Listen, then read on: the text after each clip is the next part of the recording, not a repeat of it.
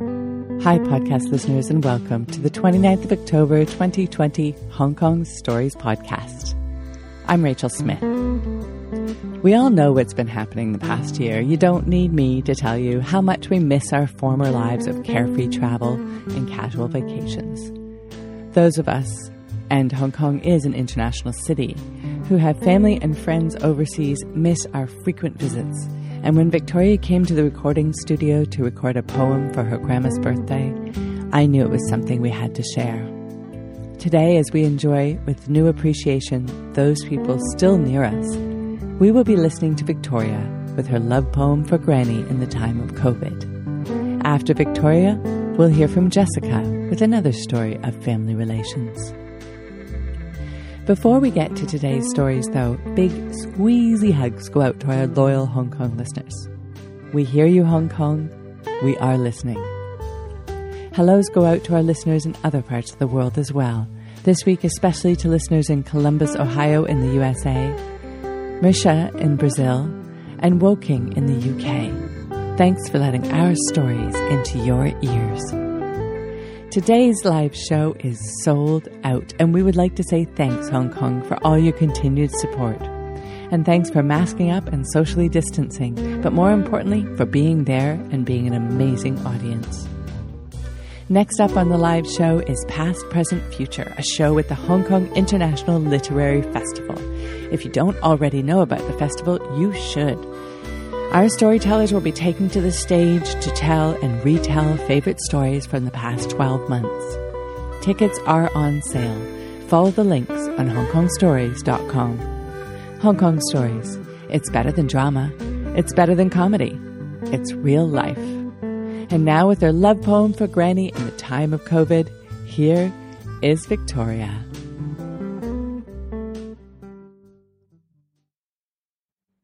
Granny. I have cast my net wide for love, and know what it is to be lost, but like light rising each morning, you are there.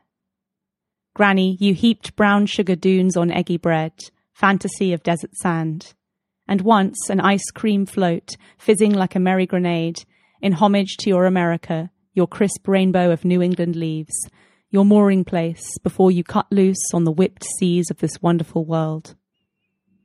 In a tilted hat and fine blouse, your smile a sunbeam, you were busy in the foreign service, speaking French, taking dainty sips of Austrian coffee, bronzing in Spain and Italy, dancing with a dashing officer or two. Granny, men fell clumsy over left feet for love of you. They still do. Grandpa, solemn, uniformed, handsome, his boyhood fixed in a photograph. I knew him by your love, and a tear you let me see, kept inside a cherished locket. And a second grandpa I knew too briefly for his laughing, the way he threw us kids up in the air taught me to dream of flying. Poetry is 30% fact, and the rest of it ought to be true because the heart is truer than history. These things born of birds on the wing, stories you told me before bedtime. You lived the part of your life I know most on the white coast of Spain, in splashes of orange and yellow trees that cradled your ramshackle house. I loved the summers we spent there, in the dusky wood and green forests, where shadows spun by flimsy curtains were pools to play in, and outside kids ran coated in sun cream. Once we painted our bodies red, green, blue, yellow. You showed us to your friends like crazy jewels, your granddaughters. You love a show, Granny, singing summertime in a voice that dripped syrup. And you swam naked once in the pool, singing to the silvery moon. You taught us that normal is boring. You doted on your pooch, Clementina, princess, lover of a velvet cushion. In your berth, I slept like womb sleep in beds that drifted at night on terracotta seas. You woke early, humming, preparing the house for guests, the constant callers, ladies and gentlemen, floated in and out a steady stream of mirth. The telephone was always ringing, and in your house it sounded like laughter. You were swimsuited in the widest hat, ready to drive us to the port, sharp left on shit corner, never knocking a chip off the old block. Though we'd tell you to be careful of shit corner, we loved to say it, shit, and we swam to the horizon and back for pulped oranges and chilled glasses, towels wrapped around us, salted, sunburned, on the terrace of a Spanish cafe. You like your coffee just so, Granny. Warm milk and a croissant fresh from the oven. And you love me, even when I'm dull or selfish or moping. Sad scrap, I came friendless to your door one school holiday, a time for bubble baths and tennis lessons. I grew in your love, wisp, string bean, sweet pea. You wanted our friends to come. Bring them all, you said. Heaps of kids becoming teenagers knocking into things with elbows, gobbling hot dogs and demanding burgers in loud voices just before swimming, which you said wasn't healthy, but let us anyway. We hid behind towels to change. Backs to the walls, you said to me and my girlfriends, making a glowing absence of shame. Before long, all of us were skinny dipping in the pool. Before long, we were out late drinking disastrous things. And once you caught two interlopers snogging by the pool. You called us the young people, we were starry in your beam. Last summer, Granny, you escaped on a wild train, buccaneer to Yorkshire where you wanted rest. You walked in the garden bravely, even though your balance was unsteady. You showed me your albums, showing you'd tasted the world, laughing like a dandelion in the breeze. Your white hair begged the sun to shine through it. You love to paint in watercolours. I have two next to my bed in the east, bright flowers and an Easter basket, and the colours you use are bold, strokes of sunset, strokes of flame, bubbling rivers alive in meadows. Granny, you have painted me. Granny, on your ninetieth day, there is no card because the post offices are folding paper hearts and waiting for the end. I place this, tenderly, into your mad, fighting, loving web of children, and your children's children, husbands, cousins, sisters. You are the oak, nourishing with dappled rays, so that we don't burn too fiercely. I have cast my net wide for love. I have caught thousands of glittering fish. I set them free, Granny, because love is a precious thing to be shared, and the largest, most glistening fish is yours, because you taught me this. All of it. Thanks, Victoria, for letting us share that poem with our listeners. And now for a brief commercial. This city is home to a rather special festival, one that brings authors here from around the world and highlights locally based authors too. From Ray Young to Kevin Kwan and around the world, this year the festival includes Sebastian Barry, Marilyn Chin, Frances Cha, and Ann Cleeves just as a starter. Check out the lineup at festival.org.hk and get your tickets now. This year, as we cannot travel like we used to, many of the festival events are hybrid, available both online and in person. Go to the festival website festival.org.hk and join Hong Kong Stories at the Hong Kong International Literary Festival. Now, with a story of very different family connections. Here is Jessica. I never lived with my dad. His place was never home. This didn't bother me when I was a kid. I always knew that my dad had done something terribly wrong to my mom. I knew that he must have really hurt her for my mom to bar him from visiting me when I was just two years old. I knew he had been an alcoholic. She only suggested that I contact him when I was nine years old after my first stepfather abandoned the two of us and I broke down and told her that he'd been abusive towards me for years. She handed me a photo of a man with snowy white hair, gently lined features, and large dark eyes. At first, I was scared. What if he turned out to be like my ex stepfather? But a week later, I decided to contact him. He almost instantaneously showed up at my door with a large bouquet of flowers. Over the course of the next year, he let me determine how we got to know one another and was incredibly supportive. We settled into a routine. He would take me to singing and dance classes after school. Every Saturday, we, he would come and pick me up and we would watch movies, play chess, and talk for hours. He would help me develop my story ideas because he was a writer and playwright himself. But I was never invited to spend the night, and I never asked to. It didn't really occur to me when I was growing up to ask for more.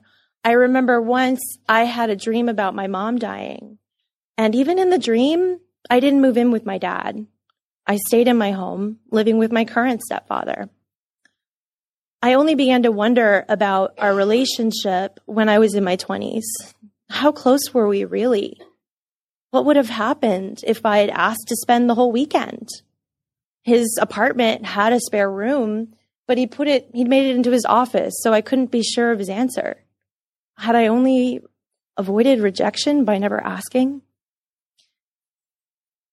I guess I was unsure of his answer because my childhood sketch of his character had several gaps. He had taken me to Alcoholics Anonymous meetings where he talked about his life. He'd written several autobiographical plays, which I attended and in some cases performed in, but I knew next to nothing about his grandparents, about his aunts, his uncles, or his cousins. Um, I knew very few of his friends and hardly knew any of their names. By then, I was living in New York. He couldn't afford to visit me very often. He also had hearing problems, so long phone calls were difficult to manage. I could only make it down to Florida a few times a year, but I tried to make the most of that time to really connect and get to know him as an adult. And then time ran out. Two years ago, my dad died from a heart attack. I didn't get a chance to say goodbye. Before I could process all of the there were more practical considerations that we had to confront. We needed to locate his will. We were pretty sure that he was going to leave everything to my stepmother. My stepmother had been in and out of the hospital for the last two years, and it was going to take a lot of financial resources to ensure that she was able to continue to receive treatment.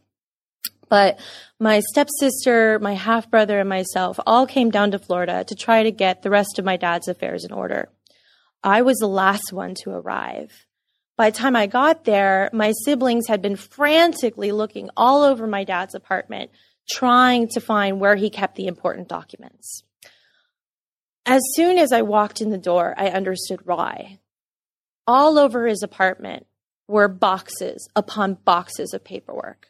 There were boxes in the living room. There were boxes in the bedroom. There were boxes in his office. There were boxes in the hallway. There were boxes in the closet. The only only the bathroom was free of boxes. And these boxes were from the 1980s and 90s, just repeatedly recycled. So you might start off reading one that said Christmas cards, but then that would be crossed out and it would read uh, instead 2002 tax write offs, only to actually contain the credit card information from 2010. And also, my dad had this lovely but inscrutable handwriting. It was like he spent his life doing interpretive dances across the page with his pen. We checked the box that seemed to be marked emergency documents. Nothing. Okay, well, maybe he stored them electronically, except for the latter part of this of my dad's 77 years, he was very wary of technology. The computer was kept under his desk in parts, collecting dust. I think he only kept it because it was more of a hassle to get rid of it. By now, my siblings were very busy trying to finalize funeral arrangements and care for my stepmother, so it was up to me to continue the search. I braced myself as I went into his office, trying to turn off his ache that continued to grow. The room was actually strangely comforting. It felt like a nest, warmly lit and earthy, with random bits of knickknacks hanging on the walls and covering the cabinets. A cup from his father, cards from my brother, feathers from birding trips with my stepmother, he had hung a self portrait that I had done in high school on the wall. He's, he's so sentimental, kind of like me. I scan his trove of books that are strewn about the room. There are texts on history, psychology, Catholicism, Shakespeare, acting. And I shake my head, remembering that we are both interested in a wide array of things, which leads us to take on way too many projects. Probably why I'm in this current situation. I check his desk. Nothing. I look in the drawers. Nothing. But as I'm standing in the midst of all of these files and boxes and labels, I think to myself, my dad is like me. He also loves the idea of being organized more than actually being organized. So I mused to myself, what would I do with important documents that I still needed to look at? I would probably put them in a place where I would have to move them constantly to remind myself to finish them and stop procrastinating. So then I see the, st- the stack of papers on the chair next to my dad's desk. I sift through them, and there's the will, the deed to the house, his insurance information, and all the other important documents. I look up expecting to see him, his eyes gleaming, and tilted slightly to the side. I glance down at the will to read a paragraph I hadn't expected to see. To my son and my daughter, I leave my writings and my plays to be shared in equal measure. He knew what I needed. I finally understood my place among his boxes and memorabilia. I finally understood what we meant to each other.